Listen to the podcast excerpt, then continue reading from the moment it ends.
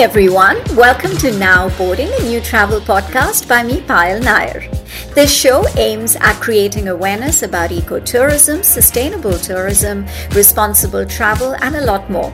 We will cover stories and journeys of people who are ecotourism specialists and those who are leaders in their field. We will also be talking to people who have had unique travel experiences, remarkable conceptual places to stay, unexplored cultures, and ancient histories of various towns and cities around the world. Join me in this journey of knowing more about travel. Get inspired to see the world and discover your inner self. My guest today is Dr. Khaled Irani. Dr. Irani, as an introduction, is a member of the Senate of the Hashemite Kingdom of Jordan. He was the former Energy and Environment Minister of Jordan and is currently the president of the Royal Society for the Conservation of Nature. Thank you so much for joining me today, Dr. Irani. My pleasure. Thank you for inviting me. so there's so much to talk about and i don't really know where to begin but maybe we can start with as you know the focus is on ecotourism. So i'd like to understand from you from your perspective what do you think is the meaning of ecotourism and how important it is in relation to your beautiful country Thank you very much. For me, ecotourism is a tool, not an objective by itself. For me, when we started ecotourism, we saw it as a tool to generate income to sustain nature sites. So it's partly that, and to generate support for nature conservation, and to create local businesses and local jobs for people living in and around those natural beauties. We call them the jewels of the country. And I, I hope those three principles apply not only in Jordan, but this is the basic principle to sustain uh, those sites. So it's about the jargon language of sustainability, but in a sense, the fourth for me, it shouldn't be at the account of, so you cannot develop ecotourism infrastructure or, uh, or activities uh, and compromise nature. For me, uh, nature should always come first and ecotourism is a tool. And I always told my people, my team, we all, uh, when we planned and introduced actually the, the uh, organized ecotourism to Jordan, the first location was at Dana Reserve, which is a UNESCO site now. We yeah. started this reserve in the 90s and started the first ecotourism project. So even the infrastructure, the carrying capacity of the campsites, training and building the capacity of the local community. 100% of the staff are from the local community.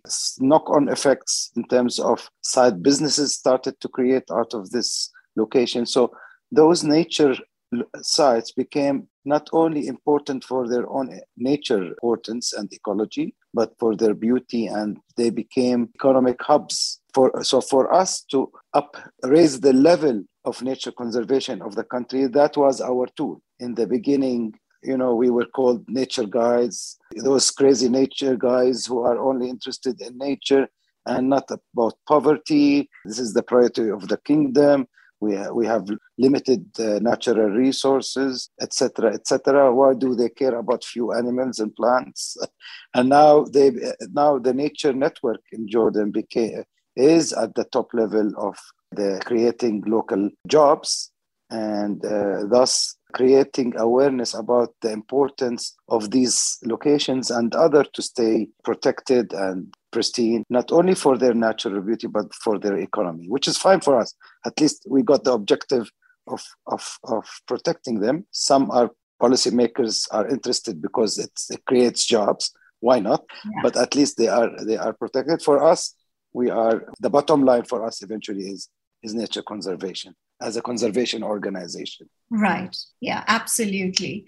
So, I mean, coming to nature conservation, the one area that comes up is the Dead Sea because from what the amount of research I've done and also personally I've I've been there what I'm understanding is that the Dead Sea is drying up. So am I right in saying that? And if I am then what kind of measures are being taken to to actually you know prevent that from happening or from slowing it down? Yes, you're right. The uh, Dead Sea level is dropping down almost one meter a year. It's been uh, really under heavy pressure and for many reasons. Sorry, and sorry to interrupt, but what is the reason behind that?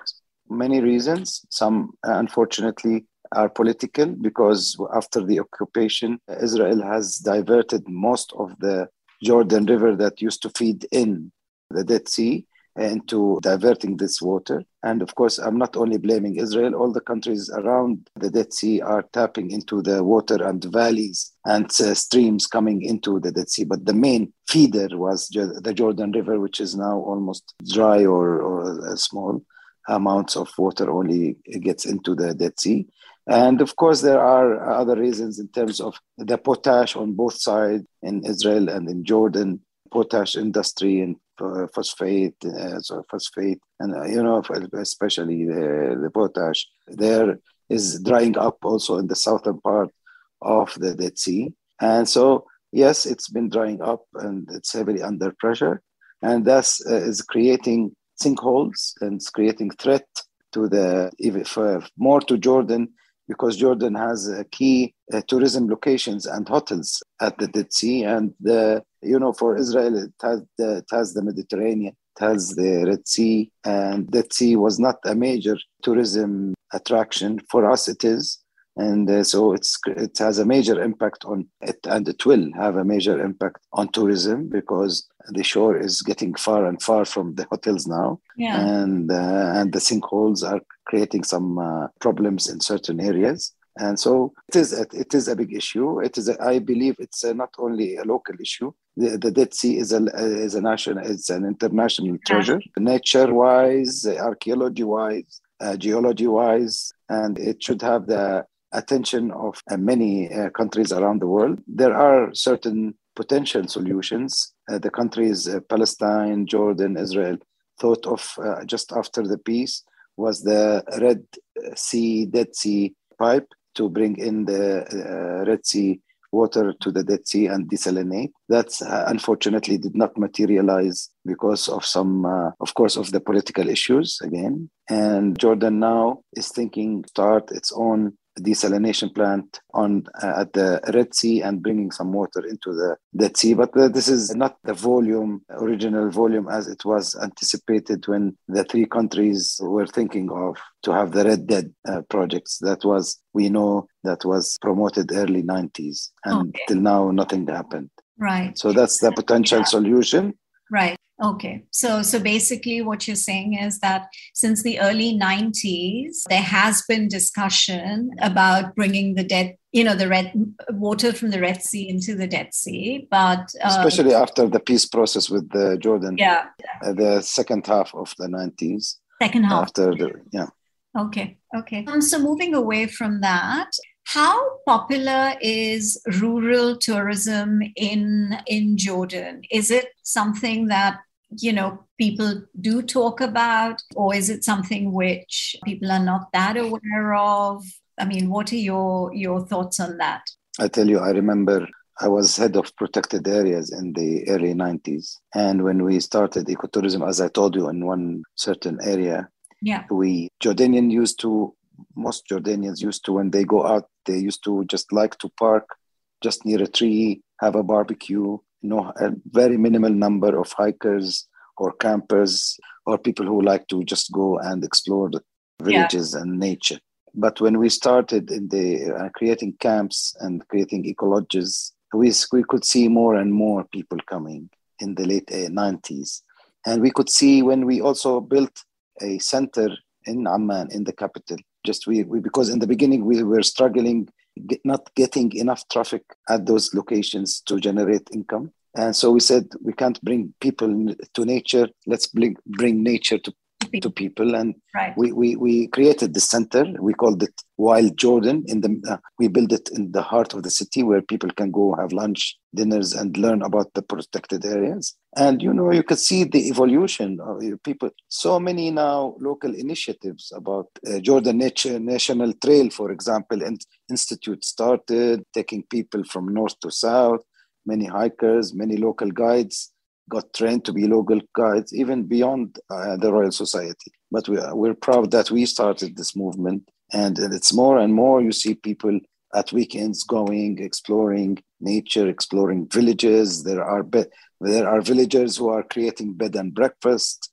now and so it's it's it's unfortunately it got disturbed by every like everyone in the world everyone in the COVID. world yeah yes but yeah. but 2019 was a great year and yeah part of yeah part but, of but uh, yeah. and but unfortunately with the covid now which hopefully we we we are trying to catch up again but yeah it expanded in jordan Oh, that's that's interesting. And for so it expanded not just internationally, but also there was a lot more awareness locally. So what is absolutely? The, I mean, what is the Jordan Trail? I've been reading a lot about it. This so, is a, a local NGO created to develop a Jordan National Trail from north to south. Okay. I think it's um, um, I don't have lots of detailed information, but I think it's over 600 uh, Uh, kilometers. But that also passes by through our nature reserves.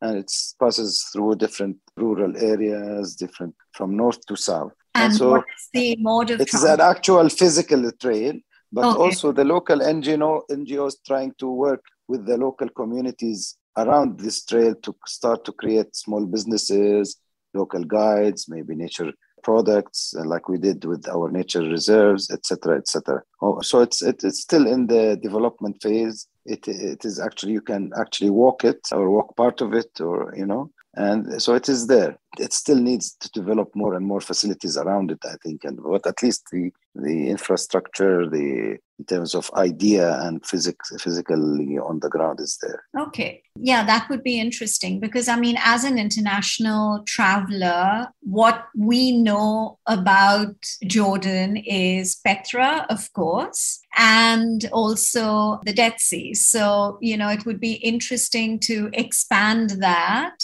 and because from my understanding, Jordan does have a lot of uh, heritage sites, right? Or, or of course, we have yeah. we have just the Royal Society for the Conservation of Nature. We we manage ten sites, almost five percent of the country, and the ten sites are the natural jewels of Jordan.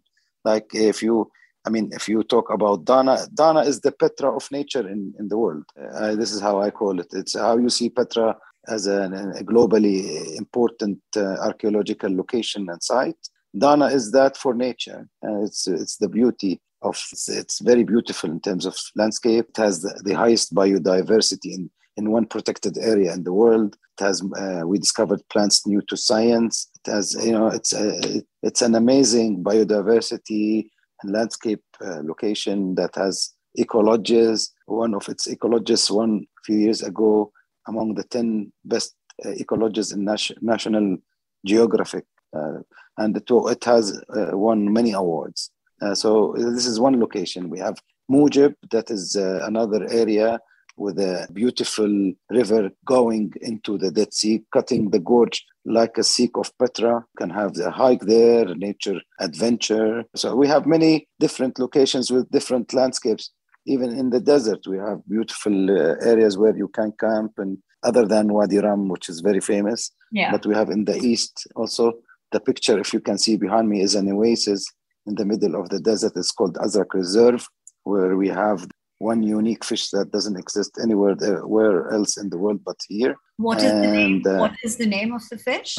This episode of Now Boarding a Travel and Tourism podcast is supported by Podcast Melting Pot Collection, which is an inspiring podcast series covering journeys of culturally diverse and passionate individuals. And it also envisions to be a leading platform for motivational storytelling that inspires listeners from all walks of life. It's, it's a very small fish called Aphanius sarhani, Sarhani, okay. which is according to Wadi Sarhan that cuts through our Jordanian desert. So we have many, many nice and beautiful locations. And this area, for example, has also an eco lodge and a museum. And we have the Arabian oryx roaming around in the desert there, where you can do the uh, desert safari. Uh, so each area we have developed different ecotourism activities that match and the area you are in. And also we have also developed with local women certain products and from organic farming to silver jewelry and we have more than we have created more than 350 different product lines that local women especially do because you know most of the jobs unfortunately of the reserves are men dominant like yeah. the rangers and others yeah. Yeah. But that's why we also worked with women in the local communities uh, to empower also women and make them. And you could see the difference now in, in certain communities where women are making money. They are the leaders of their community and the leaders within the family because of their economic status. Because they're creating now, they make jobs, they sell their products, and, and their status is different. So this is another way the community, I believe, is positively influenced. And we don't do it top top down. We actually discuss priorities with the local community. We, are part of that, and uh, it is bottom up. And uh, this is the beauty of it because we develop the priorities together. Yeah, yeah. So the communities are are they Bedouins or they are there are different different, different communities in the eastern in the eastern desert. They are Bedouins in the certain areas like Dana, there some of them originally farmers. That's why we develop organic farming. In the north, for example, where it's uh, where it is a natural forest, oak forest, and farmers of olive oil, olives. So they do olive oil. So we develop their olive oil into soap that is now exported to the world. Beautiful brand of Ajloun soap that it is uh, mixed with the natural herbs and it, it's becoming a brand by itself. So in each area, we develop products that is relevant to the area it's itself. Unique to that area. Yeah. Yes. Yeah. yeah. And in yeah. Ajloun, in Ajloun, we developed uh, also Nature Academy, which is a beautiful building that because Jordan is playing a regional role now, not only a local role. And as I mentioned, we manage a reserve in Yemen, Socotra, which is one of the most unique islands in the world. We help also managing uh, two reserves in Saudi Arabia. And we developed this Nature Academy. We, we also worked with the Lebanese and others. So, and now this academy is uh, developing nature curriculum and training. We help develop national police force for environment in Jordan, and we always train the rangers there, etc. Yeah. So when you have international, you know, guests coming in for tourism, is there, you know, because the local communities, and now that you've said to me that it's not just Bedouins, it's local communities from like every region has its own.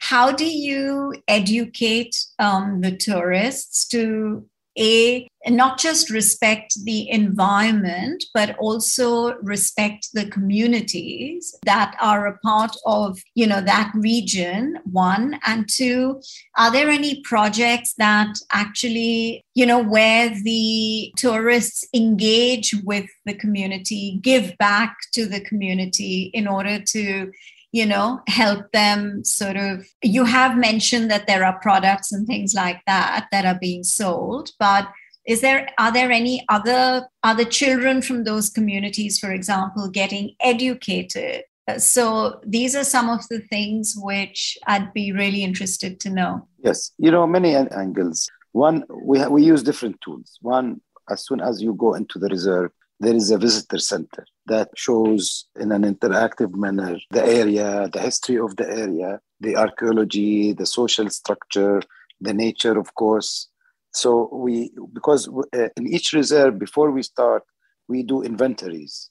We do a full, of course, uh, plants, animal inventory, birds study. Uh, we do social and economic uh, studies before we declare any area as a protected area, we do social economics to understand the dependency of people on the, this natural resource.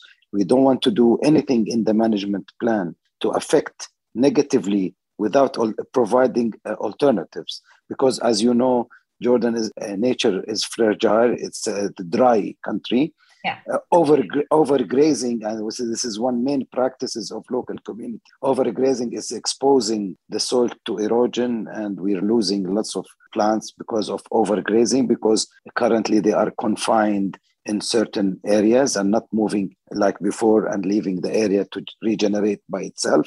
So there are many pressures over the natural so whenever you want to say no grazing in this area and you're allowed to graze in this area in order for this area to re- that's one of the things why we created ecotourism to provide alternative sources of income until these area is, is uh, to, to have a, re- a reduced impact. impact. So when the visitor come, we, we, we discuss these things in the visitor center so they understand uh, what they're coming to. This is one aspect. This is the first front, which is at the reception. They go. They, the second, they are if they want to have a hike, they are obliged to take a local guide, and the local guide is trained not only to talk about nature, to talk about how they locals use nature and how they interact with nature, their history, their you know beliefs, all of that. So the local guide discusses that in a, in a, in a nice way with the with the visitors, and so these are two fronts for us, uh, faces that we explain ab- about nature. Your other question about contribution,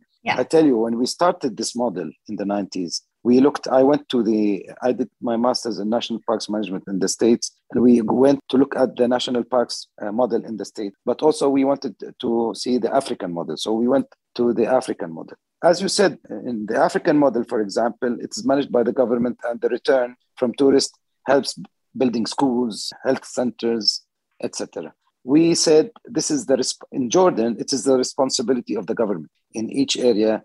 They have to build schools and they have to build health centers. And so, what we want to do with the local community is for them to decide their priorities. That's why creating businesses, they generate income, and with their income, they start to decide their priorities because the fundamental services are there. And so in the States, for example, is different. Also, they do concession agreements. They bring good brands to manage their ecolodges. We, we, we do the same in certain areas, but the conditions are 100% local community employment. Money contribution goes to the local community and goes to nature, partly goes to RSCN to enable us to manage. Because for us, not all the staff in the reserve are uh, local guides and tourism related. We have our ecologists, we have our education officers, we have our researchers who are doing the monitoring on the ecosystem, etc., etc.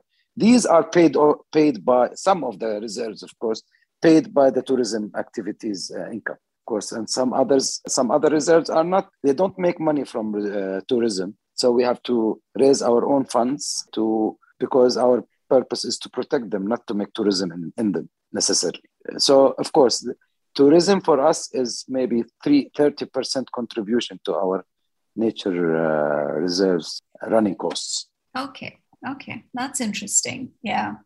Uh, it's just been wonderful. There's so much information that you've shared with me. Um, I really appreciate that. If there is something that, you know, you'd like to add before we end the conversation, something about Jordan that you would like to share with all the viewers and the listeners, that would be really yeah, um, yes, I would uh, encourage all your viewers and listeners to come to Jordan. First, it is safe it is uh, it's nice for them to see Petra and all what they hear, but it's also for nice for them to visit our nature reserves. They are really beautiful, very unique. You cannot find any other in the world like this landscape. Jordan is uh, safe. All the problems around us you hear about in the uh, news of the Middle East, but Jordan is very safe. You could be walking in the middle of the village and they would invite you for tea free of charge. They would welcome you. They would show you the way.